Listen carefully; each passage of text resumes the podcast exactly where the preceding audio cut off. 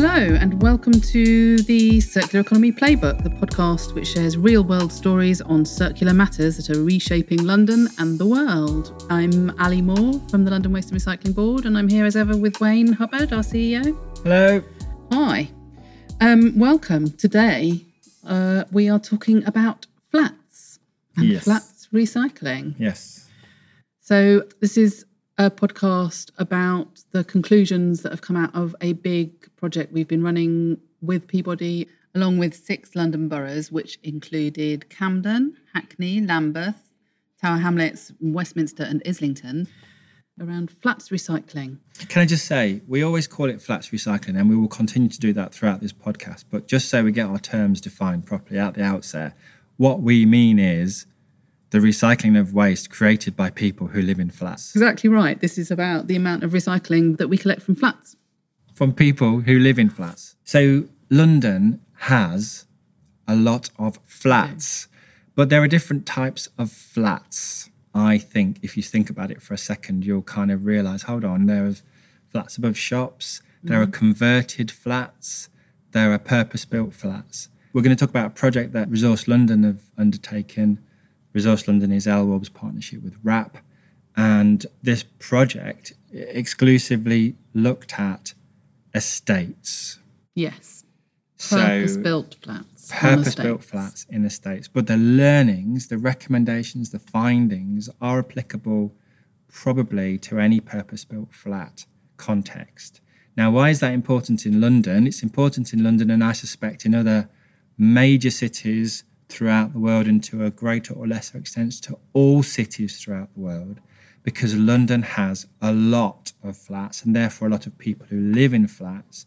And the logistical and operational issues associated with collecting recycling from flats are significant. They are. They are. They're huge. So, how many flats have we got then? According to the latest data, about half of London's housing is some form of flatted property. In terms of purpose built flats, it's around about 38% total. But inner London, so in the central areas, obviously there's a greater proportion of flatted properties, and it, it rises to about 70% of all properties in central London or inner London are flatted properties, and at least uh, half of those are purpose built. So It's a lot of purpose built. it's a lot of purpose built flats.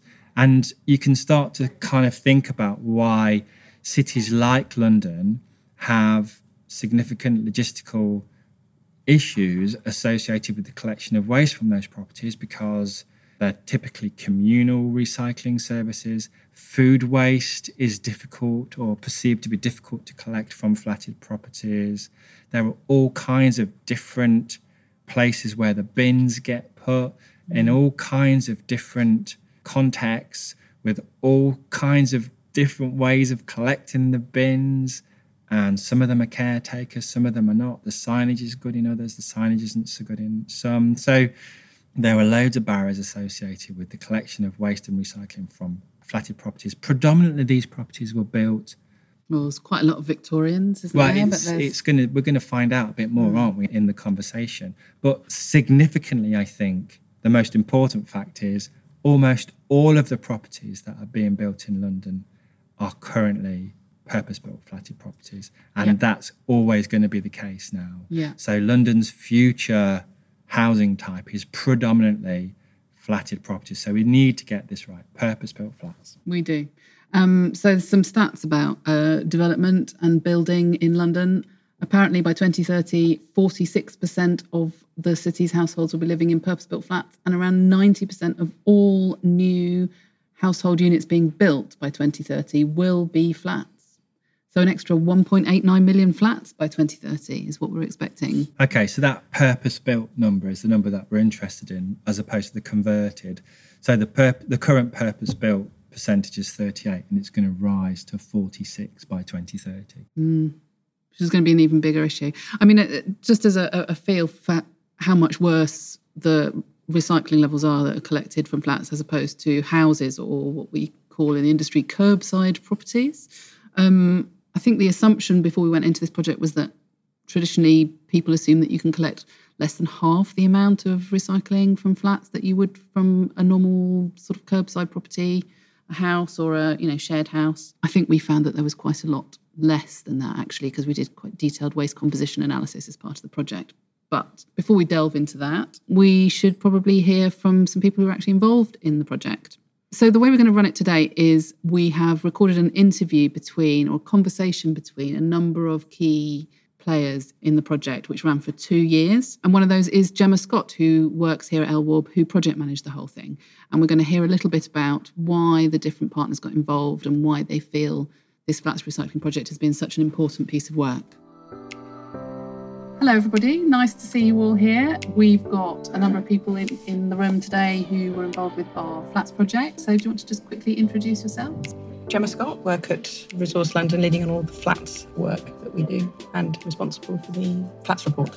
Hello, I'm Becky Rowe. I'm the owner and head of research at Revealing Reality and was responsible for leading the initial ethnographic research part of the process. Hi, I'm James Glass, head of estate services, uh, been involved in the project from Peabody Trust side of things. So, why did the project start in the first place, Gemma? I guess, I mean, I've been in the industry now for probably, well, over 20 years, believe it or not. And one of the one of the biggest barriers that we found to increasing recycling for London as a whole, as well as in the individual boroughs, is the fact that we just don't get the kind of recycling rates out of flats that we do out of houses.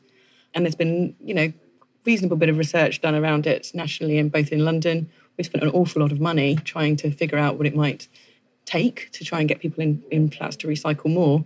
But yet we were still no closer to finding out the key thing that we needed to, to change or to mm. help residents do. So hence the kind of the kind of genesis of this project, really, I guess. Yeah.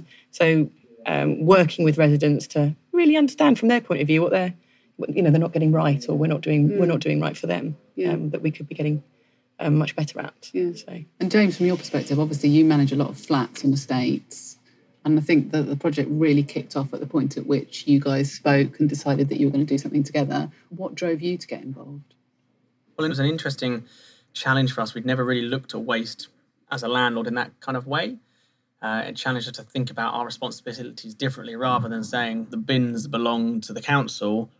Uh, Gemma was saying, well, do you want to do something more? And we said, yeah, actually, we do. We're sort of a sustainable business in the best way we can be. And this was a new way for us to look at uh, how we can help our residents and the lives beyond the front door sort of thing and the long longer term and it's been a really interesting and eye-opening experience for us how many flats off the top of your head challenge now well, I know as a landlord, we've got about 65,000, of which 55 are in London, uh, and a large majority are flats. But we've got a good variety, which is one of the reasons that uh, Gemma approached mm. us. And we're in a lot of the London boroughs in the central areas as well, like right yeah. in the heart of London in Soho and yeah. Covent Garden. Which I think is where we consistently see bigger issues is in denser, more urban populations. So, so from your perspective, Becky, so you got involved at the point at which we thought, well, we didn't really know how what the issues really were from a human, at a very human level, from a, from a, from a resident perspective.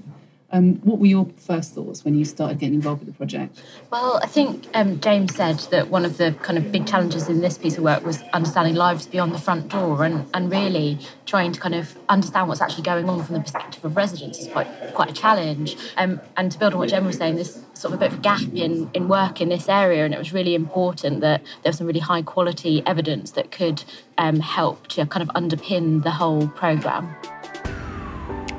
That was James from Peabody and Becky from Revealing Reality and Gemma having a chat about why we got involved with this project in the first place and some of the things that we were trying to do. So, particularly good to hear about Peabody wanting to be a better landlord, didn't you think? Yeah, absolutely. Yeah, it's through using progressive landlords like Peabody that we can really crack this this problem. So that's really positive to hear. It is. It is.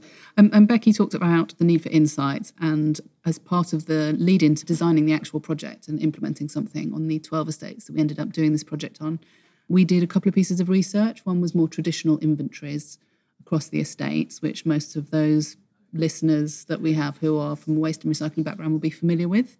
But we also did a very in depth piece of ethnography. Ethnography? Ethnography, exactly. and what is ethnography? So, ethnography for someone like me who works in behavior and behavior change, ethnography is like the holy grail of research. It is generally with much smaller numbers than you can do quantitative research, so numbers based stuff.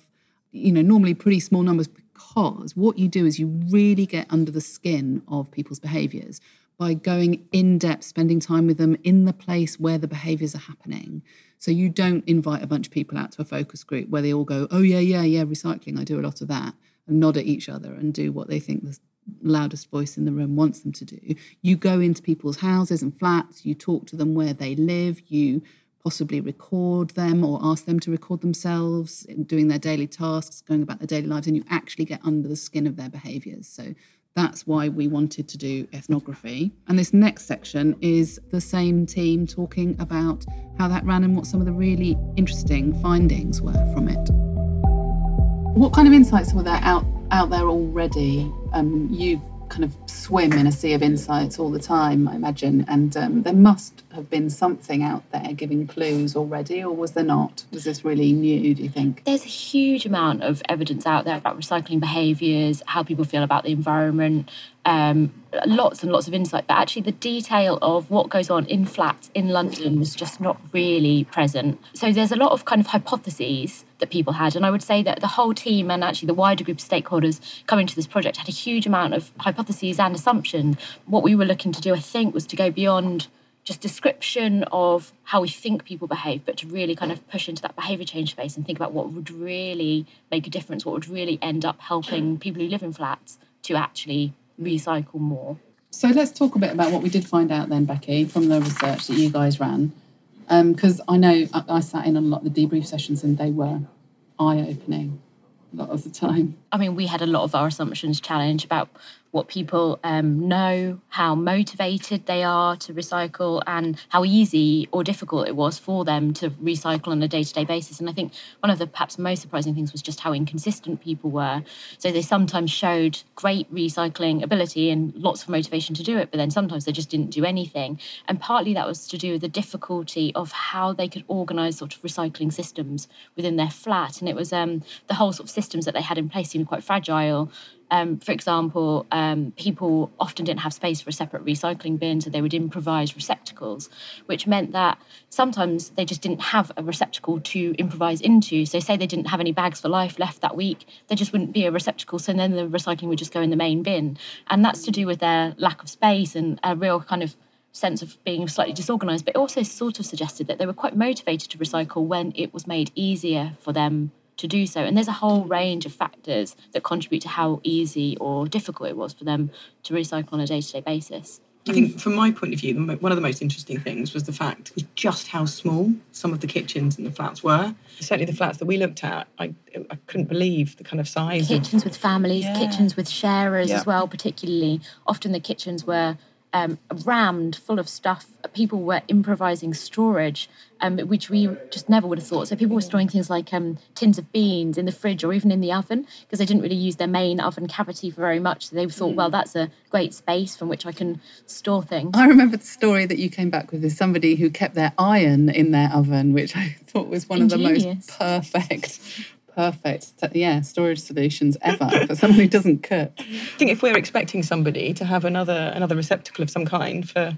for recycling as well as, as rubbish, that just, that yeah. just shows the challenge that we've got to try and actually achieve that. Because a lot of the flats of Peabody um, were built 1880 to 1910 when you didn't store that volume of stuff. The way people lived their lives was so different. It was more fresh. You'd go to the local fruit and veg man, you'd get your bits, you use it, and it's gone. So as a landlord, we've made changes to the buildings over the years, but there's only so much space in each building that you can work to, and family sizes are getting bigger. Overcrowding's also an issue as well. And uh, the one that stood out for me was the iron as well. It's funny that yeah. everyone remembers the iron. Yeah. Because it was yeah. such an unusual thing. Yeah. on the same time as well, like the people were very house proud. And the fact that they're putting the iron in the in the oven and they're very aware and self-conscious about how how tidy their kitchens were. So trying to put things away so that they were kind of out of sight and to create a bit more space. Some of the most committed people to recycling were proudly leaving their recycling out on shelves. But other people, that wasn't really an acceptable solution because their kitchen already felt quite cramped. And then to have rubbish stacked up on the sides just felt kind of just one step too much. So a big challenge for us was thinking about how we give them the in kitchen solutions that would enable them to feel organised, but that also kind of worked with um, their route to the to the rubbish bin, which was obviously another really big challenge that we encountered. Talking about the proud one, it was interesting how people view different elements of recycling in different ways. So your tins of beans, no one puts those on the shelf. Yeah. Glass bottles of beer, there, I'll show you those on my kitchen shelf. Yeah. so it dep- totally varied from item to item what was willing to be left out Yeah. uh, or not put in a particular place, um, which is really kind of just intriguing how different people see different items differently. It has knock-on consequences to what is actually being recycled on a day-to-day basis, which Yeah. you know that means that a whole category of items weren't being taken down to the to the bins. Yeah. I think the other thing, the other story, not related to, to in the actual houses, but the other thing that really that really struck with me was a was a chap who just said bas- basically people use the recycling and waste bins as a, as a toilet, somewhere to go for a toilet. Hmm. And so, you know, and he was just, how can you expect me to kind of want to go and recycle my my, my waste if I'm literally, you know, I don't even want to be anywhere near them because they're so disgusting. Yeah, that I disgust think factor that's- is a big deal. Yeah. And that came up in the inventories as well, isn't it? Because we should say that Revealing Reality and Becky's team did the ethnographic research, but we also did these very sort of practical inventories of the estates, didn't we? Yeah. What did that show up? I mean, that that's, that was basically to look at what what services were like out there currently, really, for kind of waste and recycling, um, and the areas that potentially might need some some some attention. And I think the key thing that we found is there were lots of examples of just very poor signage uh, or lack of signage. So so even if people got to the bins, they wouldn't really necessarily know what to recycle in them.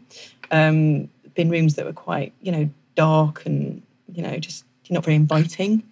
Um, you know, some people use them as a toilet, like I've just said. Yeah. Um, People regularly said to us that um, the communal bins were somewhere you just had to get in and Yeah. get out of as quickly as possible, which led to this sort of new insight for us, which was around thinking around the fact that people didn't have plan Bs. So often they were walking down with their recycling, their bag of recycling, or maybe their bag of normal waste, and then when they got there, if one or other of those bins were full, or sometimes both of those bins were, bins were full or overflowing, what do you do? Often they were describing um, behaviour that we would class as contamination, but actually they were thinking, is it better than fly tipping to contaminate the recycling? And you can sort of see these sort of dilemmas people got themselves into. Sometimes that was down to the quality of the signage, but also the, the space and how comfortable people felt processing what they needed to do I think the, the word I was, I was thinking of as well, you said welcome is inviting, as was what we took away was that people don't often want to go into them. Sometimes uh, they're technically clean, um, but they're not places people want to go into, and which is why they then leave them on the outside, and then ironically causes more problems for us. Uh, and the other thing that we took is that actually a lot of our team and our residents did care, and then you saw this really kind of random ad hoc signage appearing where people would Yeah. sort of what's that sort of passive aggressive signs coming up. That makes me think about things like resident associations or, or representatives who are, you know, on the estate who are responsible for because very often in our world people say, well, if you've got a local champion, then they can really help. But it felt from the research and inventory stages and the conversations that we had with you guys at Peabody that that, that wasn't actually that helpful. Well, what we saw first of all is that people were quite environmentally conscious. So we actually didn't tell them the project was about recycling until maybe halfway through the whole research process. So we had a lot of spontaneous conversations with people about how important recycling was when they didn't even know that's what the project was. So that's a really good sign. But then when it comes to things that people are genuinely finding difficult, being nagged again and again by local residents doesn't help really because they're actually not solving the problem. The people mm. already had the knowledge. It was the ease with which recycling could happen that was really an issue. So there's sort of disconnect there, which is actually starting to cause a bit of frustration and resentment, especially when your day-to-day experience is going down to the communal bins and there's fly-tipped recycling. And in general, I would say that people felt that despite what their neighbours were telling them, that their neighbours were not good recyclers. And that would bring down the kind of whole tone. Um, there's there's these um, little bits of received wisdom in the waste and recycling community about what to do with flats recycling, and one of them is is giving people a reusable bag, and I think that came out of the research as not being a good idea, didn't it? For various Definitely reasons. not. Well, um, I think one of the one of the issues with the reusable bag situation is that people would often want to drop their rubbish off on the way out of the flat, so on their way to work, for example, or on, and that's partly because it's quite a long way. You know, some of these flats didn't have lifts, so to um, have a journey, which would mean you'd have to go down through all of that journey and then back up to the flat to return a reusable bag, just didn't really seem that probable. And I totally understand that from my perspective. That just seems like a bit of a faff, doesn't it, really? And the other option is to take the bag, which had the Gaki recycling in it, with you. Again, doesn't seem to be like you know take it to Mm, work. binges. Well, what have you got there, Be- Becky? Oh, I've got my my empty bin juice bag. Not the sort of thing that people want to be carrying around with them all day, is it? So Especially not a hot tube. no. And so people were mainly taking their recycling down in plastic bags, which were the, the bags that they were using to store their recycling in in in their um, homes. And I think, and then putting the whole bag into um, the rubbish. And I think again, a lot of behaviour change principles are around trying to work with what people actually do rather than trying to change behaviours. So. What, one of the things that the, the team did do was think about the possibilities of accepting plastic bags in the recycling. And a reminder that the full report from the ethnographic research is on our Resource London website, which is www.resourcelondon.org, um, along with some videos from the residents that took part. And they're really interesting viewing. So, yeah, motivation, knowledge, and ease were the three things that Becky clearly said uh, we were trying to tackle. So, what if any of those are lacking? Should we say that means your recycling performance is going to suffer? That's right. Yeah, you, they're like the magic kind of kind of Bermuda triangle, the or whatever the opposite is of the Three-legged. It's triangle. the three-legged stool. The three-legged stool. of successful recycling. Exactly. Knowledge, motivation, and ease. That Yeah. makes sense, doesn't it? Yeah, you've got to want to do sense. it. You've got to have the facilities and the information to do it, and it's got to be super easy. Otherwise, Okay. you just ain't going to do it. Right. So if you know nothing else, or if you turn the podcast off at this point, Yeah, take that away with Most you. important If you are thing. designing a recycling service or you want to be successful at recycling, wherever you are, in an office environment, commercial environment, in a local authority environment, you need those three factors to be successful. Yep. Knowledge, motivation, ease. exactly. Right. So that was how the team then got on with designing the project to try and tackle those three things on the 12 estates.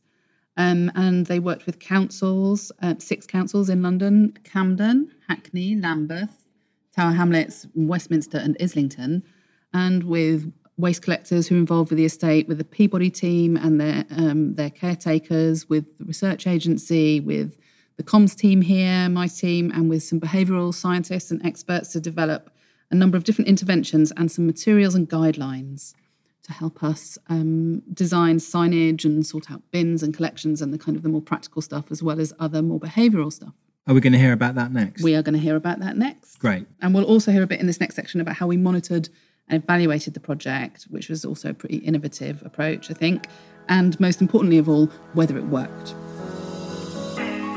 Well, that takes us on to the once we've done the research, how are we actually going to act on that? What was developed out of that, and how did it work with all the different partners and stakeholders involved? It was a, quite a long process, obviously, because we had a lot of information. Because we had information from the ethnographic, like Becky's been talking about, and then we had all the information from the inventories as well. Um, and it was really trying to, you know, map those things together to look at what was going to motivate people the most and make it easy for them and give them the knowledge to be able to actually do something different. we ended up um, with a kind of set of standards that we felt would be were appropriate for all recycling facilities and kind of good communications really with people. It's the kind of service that we felt So would, you- help, would help them the most to And you and the team more. applied that package of, you know, kind of really good standards right across all 12 estates. Yeah, all the estates that we chose to work with and with Peabody yeah, across all 12. And then two of those 12, they just had that, that package on them. And then the other 10 had a, a variety of five other um, interventions that, that we also took from the, the ethnographic and the inventories. Um, so those, those five extra um, interventions were providing people with sacks. So single-use plastic bags, basically, in their home, in their kitchen, Yeah. to store recycling in because they were telling us that they were a lot of them were telling us in the ethno they were using it. Yeah. So actually provided them with the first roll and then we provided dispensers on the outsides of every single block so they could easily get another bag or another, mm. you know, another few bags. Rather than what historically has happened really when it comes to kind of that kind of thing where you have to phone a council hotline or go down to the local library and I mean, most people Yeah. don't bother unless you're very committed. So Yeah. And this is about making it easy. yeah, it? and that was the whole thing about making it easy um, and putting it kind of front of mind for people because they saw it every time they came into their house. Yeah. Um, so that was so that was the first one. As Becky was saying, people wanted to kind of some feedback. What were other people doing? Were they doing well? Yeah. The the second one was a feedback mechanism. So basically, just posters, big poster sites on some of the estates. So feeding back to the residents changing them every month and, and Yeah. being specific to that estate as well. The third one was providing smaller bins. So, on the whole, communal recycling bins are kind of big beasts of bins, basically. and often big banks of them as well, all together in one place. Quite kind of, you can only put them in certain places because they're so large. So, so actually providing um, smaller recycling bins that we can actually place closer to where people are going to actually walk past them more Yeah. easily. The fourth one was emotive signage. So, how, how do we motivate people to change the decision they're making when it comes to their waste mm. in their homes? So, we had some quite nice, kind of family orientated emotive signage on the, the rubbish bins. Basically, it kind of called call to arms, really. You know, think about Yeah. think about your family's future, think about the planet's future. Yeah, because we knew from the ethno, didn't we, Becky, that that was consistently came out without prompting that people cared about that kind of mm. stuff, like really uniformly across the piece. Yeah, and what was necessary is just to help people reconnect with that motivation at that moment where they were feeling like they were doing a bit of a chore, and and that chore could sometimes take over their sort of actual motivation. So if you could just remind them of that motivation and also make it easy, then I think that's like the whole package, but brings it all together. Yeah, and the last one was something we're calling a tenant pack. So it's actually that was actually from Peabody. It was a little box with a, a leaflet about recycling.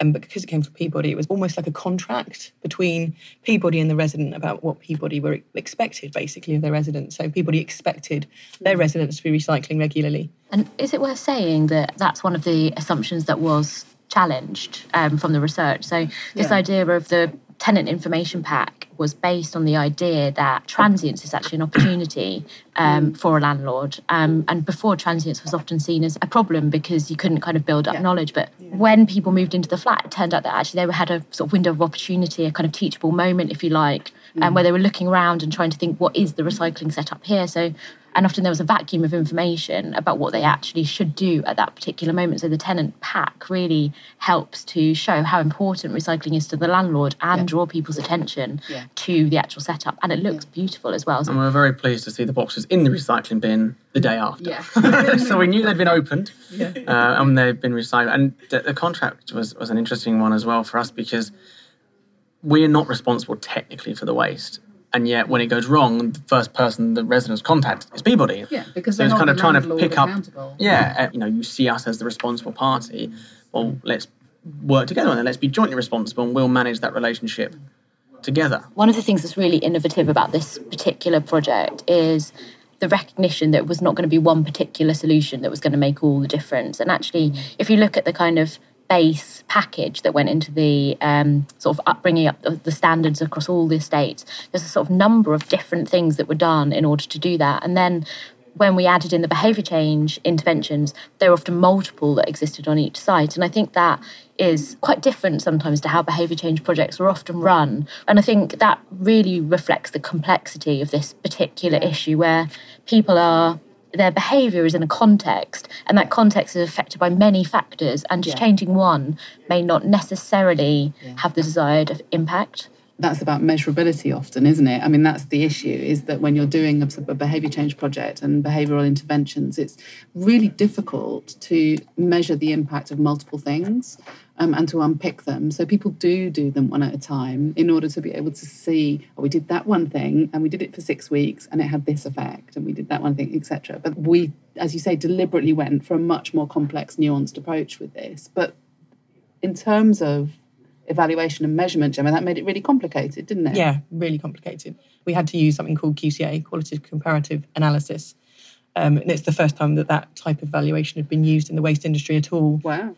I think the thing is, in the sphere we're talking about, there's just so many things that can impact the behaviour of people and therefore the additional material that you might get as, or the lack of the additional material you might get as a result of that. So the whole point around the qualitative comparative analysis is that it tried to get rid of all that noise and actually make sense of the data that we had. We collected an awful lot of weight data um, and did a lot of waste composition analysis, both before and after, as well as we spoke to you know over 70 residents at the end of the project and had a good two-hour chat in their living rooms about what they thought of of both the standard that was across all 12 estates, but also the individual behaviour change interventions that we put in as well.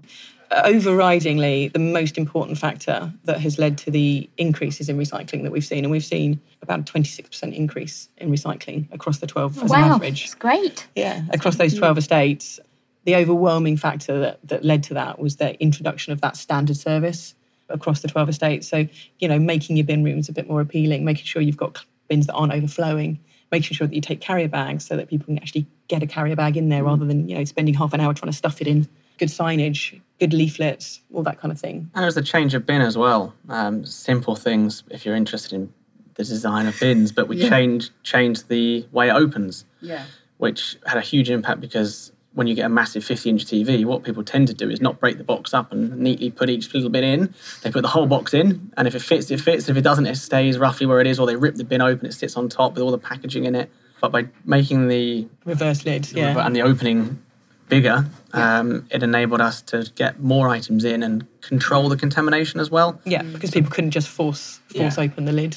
Um, and that, that's worked pretty well. And I don't think we've had any that have been forced open No. of all the bins we put in, and that's over a year and a bit now. That's pretty good. Uh, So it's, it's worth saying that that has been called the Flats Recycling Package, that set of standards and guidelines, just making sure that the whole service works well and is well communicated to residents. And that was the thing that all 12 of the estates had. So that's been the most impactful thing, yeah? Definitely been the most impactful thing And um, we've got from the analysis that we've done. Yes, and there's a toolkit that we're launching as well that basically is a step-by-step guide for people like Peabody or you know local authorities, um, not just in London but across the country, um, or managing agents who who are interested in improving the, the recycling facilities on the on the sites and the estates that they manage. It can be done by anyone. You don't need to be a waste specialist. You just need to be able to look and say, well, where do people walk? Basically, where do we think the bins would most appropriately go? And then how do I make them clean and presentable and make it obvious what needs to go where? We were obviously benefited from having Gemma and her teams there, but going forward, we won't have Gemma holding our hand every way, although I'm trying to keep her as long as I can to help us. But, you know, the toolkit is there to guide you and it it is something that can be done. And once you've done a few, it's just a case of replicating uh, that process. And in terms of the, the five extra behavioural interventions, which ones do you think have made the, the most positive impact? Certainly, from the um, feedback from residents, the most positive feedback that was used the most is the in-home solution. So actually providing people with bags, The plastic bags, plastic and bags, the dispensers, and the dispensers to get more, Yeah. and the smaller bins as well. So making it just a little bit easier. we assumed that the storage of the plastic bags outside people's front doors, they're like those things in Sainsbury's or Tesco's, and I'm sure there's many other good Yeah, supermarkets. the, the veg. the veg bags, basically. And we thought people aren't going to like this, but they did. They loved it. Yeah. And it's the one thing they consistently say, well, where are they? We want more of these. And they weren't, apart from the odd bit here, they weren't abused. We didn't see people taking 300. As Becky said, when they needed them, they took them. When they didn't, they didn't. Certainly, when we did a kind of waste composition analysis towards the end of the project, most of the bags people were using for recycling. Some people were using them for, for rubbish. Mm. But again, But back to that's the size of the kitchens, Yeah. inevitably, Yeah, people will just what's use gonna what's convenient and wash Yeah. bits in their kin- kitchen, aren't they? Absolutely, absolutely. And the bags were recyclable, or they were Yeah, They were slightly smaller than your average supermarket carrier bag, and their handles were slightly smaller. So it, it would have been more difficult to use them just for shopping. Yeah. And that was deliberate. But also, I think we agreed with every single borough that was involved that they would collect and process the plastic bags for Yes. recycling, which Yeah. is not always the case. So you do need to make Yeah. sure that your operational spec is is right as yeah, well. don't and making sure wherever possible that they're, they're made from recycled plastic as well. So that sounds quite positive then. Sounds as though the interventions and the flats recycling package have had an impact. Uh, yeah, it's a tough gig, um, recycling in flats. Let's go back to that ethnographic findings and think about what we've learnt through the lens of those three things. So, motivation, knowledge, and ease. Now, we've got this thing called the flats recycling package, which they discussed. Yeah. And the flats recycling package, I think, really nails the ease. So, from the point at which the waste is created, residents putting their recycling in a plastic bag, taking it with them on their route to the, you know, to wherever they're going via the recycling facilities, which have had a lid designed Yeah. with a receptacle to take the plastic bag to deposit it. So you don't have to try and stuff it through that letterbox style Yeah. thing with the brushes on it, which has had the lid reversed so that the labels don't get bashed off when the things are lifted onto the recycling truck. Yeah. So people can still read the signs and stickers on them. Exactly. Yeah. And because you don't need to try and stuff your recycling into this strange letterbox shaped hole, you don't need to force the lid open to get your recycling in, and therefore contamination appears to have gone down by quite a considerable amount. So I think Okay. ease is dealt with. Then we have knowledge.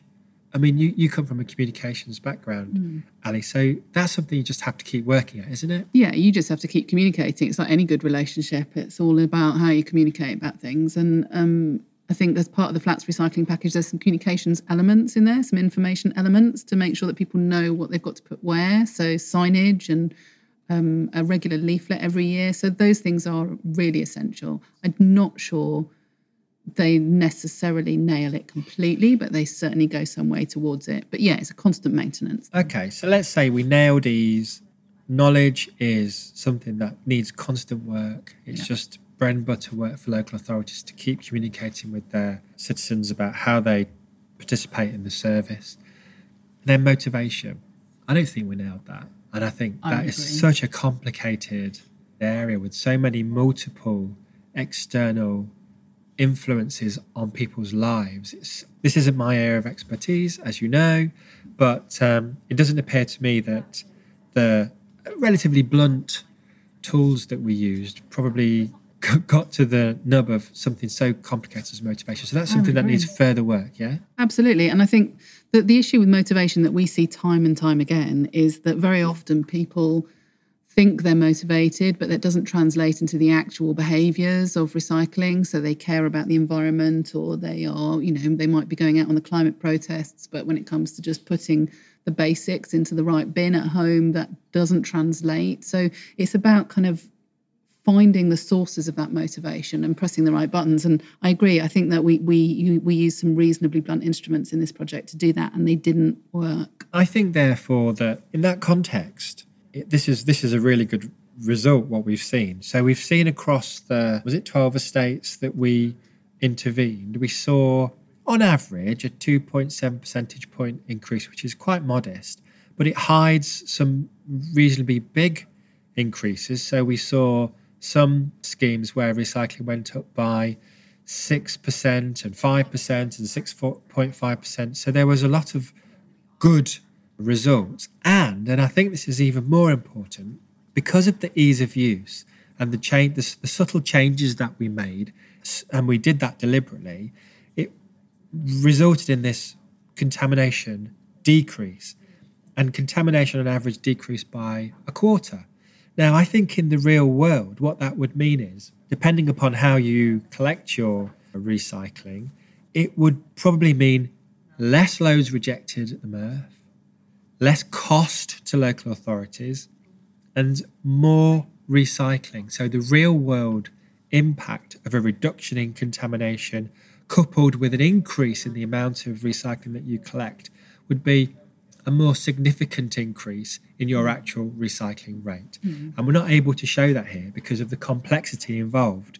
But I don't think it would be beyond I don't think we'd be we'd be too far out if we were to say that some of those better performing estates where you were looking at six percentage increases anyway, with that reduction in contamination, we'd probably see an increase in recycling, maybe upwards of 10 percentage points or further north of that, which is significant. We're now mm. talking about significant changes in recycling. And all that has to be done with this basis of a flats recycling package in place, coupled with making sure people understand how to use the system. And then I think the next stage is we'll need to work on motivation to really start to crank that recycling rate up.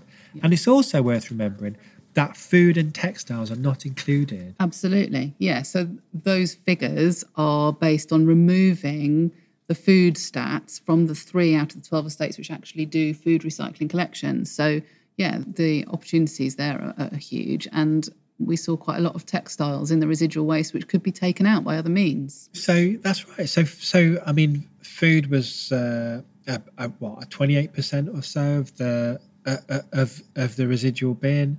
So um, we only did dry recycling. So if you add food in and the and the textiles, you're now starting to get towards uh, potential, on the face of it at least, uh, something like 60% or so of the material is recyclable.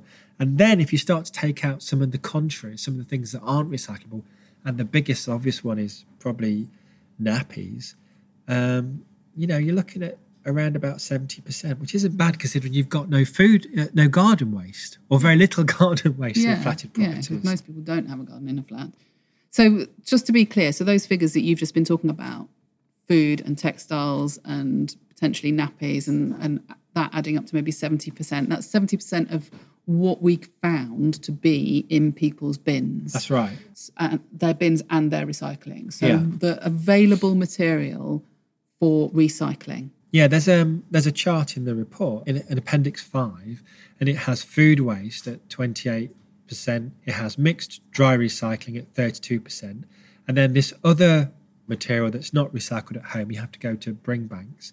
Textiles, shoes, WEEE, and garden waste at 7.2 percent, and 32.6 percent uh, of the waste is non-recyclable. So around about 70 odd percent of the waste stream is recyclable, just as it is now. And if you can pull out some of the hygiene waste and nappy waste, and maybe as, as uh, government regulations in relation to plastics start to take effect, you'll see plastic waste go down. It's actually a very positive picture, I think, going forward. And it's all got to be based upon this flats recycling package, I would suggest that we have developed, and I think we've been able to demonstrate shows that it does work. It does increase recycling and crucially reduce contamination. Yeah. So the real world effect of this will be, I think, pretty significant. Yeah. So there's an enormous amount of work and a lot of detail in this project report, which you can find again downloadable from the Resource London website. Um, if you're interested, as many of you will be, in in the the kind of the real gritty detail that's in there, and some of these facts and figures, and the percentage breakdowns of what's in our bins and what's in our recycling, and what could be captured and, and what can't. So um, so go and visit the website and download that, uh, or follow us on Twitter or LinkedIn and follow the links that we'll be sharing over the next few days. So just to conclude, there was some overarching kind of meta learnings, if you like, from running such a big multi-stakeholder project, and that was the final thing that I asked about in the conversation with Gemma, Becky, and James was what they felt their big learnings were out of this project. So, what have we overall learned from all of this? What, what would be your big take? I'm going to start with James. For us, it was looking at ourselves in a different light and re- understanding the impact we can have in areas we haven't traditionally been involved in. Um, we've always been involved in perhaps not standard housing things because we want to build communities, which is the big thing for Peabody. And as the environment becomes a bigger issue, it was something we want to get more involved in. And it's already extended through Gemma again and uh, the work here into clothing. And we've now got some textile banks. And it's been pushed heavily by our Chief Executive, Brendan, who in his blog talked all about this project and saying about the future. It's not just about housing now, it's about building housing communities for the longer term. And this is just one element of that. That's really nice to hear. It's a really positive message. What about you, Becky? Well, as a researcher, I think I'm going to go for a research point, and then because ethnography is used widely to support behaviour change projects to support innovation, but in this sector, qualitative research like ethnography, it was quite quite quite a difficult sell. Pe- people found the fact that it was a small sample, um, only um, between 30 and 40 participants in total, and they were like, "Well, is that a robust enough sample? How can you possibly draw inferences from that to kind of inform a big program like this?" And we had to put quite a lot of effort into how to communicate the quality of that approach. And one of the great things about ethnographic work, it's basically very extensive qualitative research. It's not just interview, it includes observation. It's always done in context, spend quite a lot of time with the participants. We even set up cameras in some people's homes and analyse what they were actually doing, with their permission, of course. Um, so we actually, in terms of the depth of knowledge that we got from doing that, that was amazing compared to what you might get from a survey, for example, where you don't know whether they're aware of their own behaviour enough to answer the survey question well. Whereas our researchers were able to sort of see the inconsistencies in what people were saying and whether that was different to what they were doing, see that they were doing things on different days. All of that detail helped us to kind of build a more accurate picture. And that was one of the things, wasn't it? That people say, if you ask them, do you recycle? Everyone recycles everything all of the time. We'd have Always. a recycling rate of like 90% in London if that was the case. And which is why your work was so important, I guess. Yeah, you can go with that initial reaction and understand that they were proud of what they do recycle, but also see all those inconsistencies, all those moments where they don't. And that's where the sweet spot is around improving the recycling rates. Yeah. So, Gemma, as the overall project manager who's driven this whole thing through, apart Um, from being exhausted, what's your main up two hours. takeout? I think I think it's a really simple thing actually. I think it's just simple listening to what residents want and putting in some simple changes to make their bin rooms nice places to be in that are, you know, are looked after and maintained well has had actually quite a significant impact. Nothing huge that we've done here. Yeah, not rocket That's, it's not rocket science. I mean, I think it's worth saying that, you know, although it was a 26% increase in recycling, the recycling rate was very low to start with on a lot of these estates. So it was only just over 10%, and it's and it's now just over 13. So it's still very low. And I think the, the kind of takeaway message for me is that yes, we've put some really simple changes in and we've got some really good improvements, but actually there's a massive change that needs to happen within flats. Mm. And we're a little bit closer through some of the some of the work that we've done in understanding it. But in terms of what we can actually do as you know housing providers and service providers in terms of actually getting those recycling rates up, you know, in the in the 40s and 50s, where we need them to be to meet national targets and to address the climate emergency. Yeah. That's a huge challenge, and I think we need some more kind of very significant policy changes to happen. So Gemma was just saying there that although the results have been good, we've still got a really long way to go to meet targets and to have a really significant impact on waste-related emissions and on climate change. So what else can we do to make a difference? It sounds as though there's enough recyclable material in everybody's waste recycling that if every single bit of it was captured and recycled, then we might be able to hit targets. But it doesn't sound like that's an easy thing to do. Yeah, again, I'm really impressed with the ethno and the and the identification of those three factors. So if we nailed ease and knowledge is something that has to be continued to work at. Motivation is the big unknown. It's something that we need to do more work on. What we did find, and this is interesting, is that there's a, a quite a broad age range of people who we think had a, a noticeably lower recycling performance. Yeah. And that was the 15 to 34 year olds. Now I know that's uh, a broad range, and maybe when we di- if we dig into it, it's actually the older end of the spectrum or the younger end of the spectrum. We probably suspect it might be the younger end of the spectrum. I but suspect so.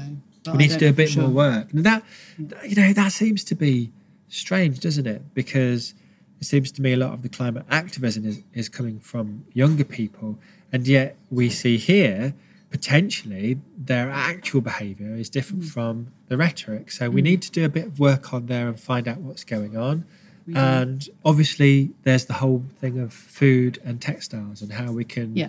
maybe affordably and correctly implement those kind of recycling services in in flatted properties and estates. And we'll work with partners to do that research. Uh, I know that LEDNet, who are the London Environment Directors Network, are committed to working with Resource London to investigate further opportunities arising from the project. So Yeah. we'll look forward to, to, to doing that research. I think we've got a really good start, but Yeah. it's obviously posing quite a few interesting and really fundamental questions around motivation, both positive and negative. Absolutely. And it's not the first time that we've come across motivation and particularly younger audiences as something that we'd like to find out more about because it comes up regularly on, on campaigns and other projects that we do. So, um, yeah, we've put some Love Not Landfill Bring Banks out there on a few of the estates, and we'll see how much textiles they manage to take out of the waste stream on those estates. That's a, a good step forward. And uh, yeah, more work. More work is needed as ever. I mean, I think if you're listening to this podcast and you come from a city and you're looking at how to increase or introduce, probably increase recycling to your citizens who live in uh, estates or flats, Flats, then, yeah, blank, thank um, you. then this is a good place to start. And, you know, I really would recommend the flats recycling package as an excellent system to think about introducing in your locality and just focusing on those three legs of the stool Yeah, motivation. motivation, ease, knowledge. Yeah, absolutely. Great. Well, that's the end of another podcast. A fascinating one this time. I'm pleased to be able to report back on really substantial work that we're doing. If you've enjoyed it, then give us a like on your favourite podcast platform. Follow us on Twitter and on LinkedIn to hear more from us on future projects. Thanks for listening.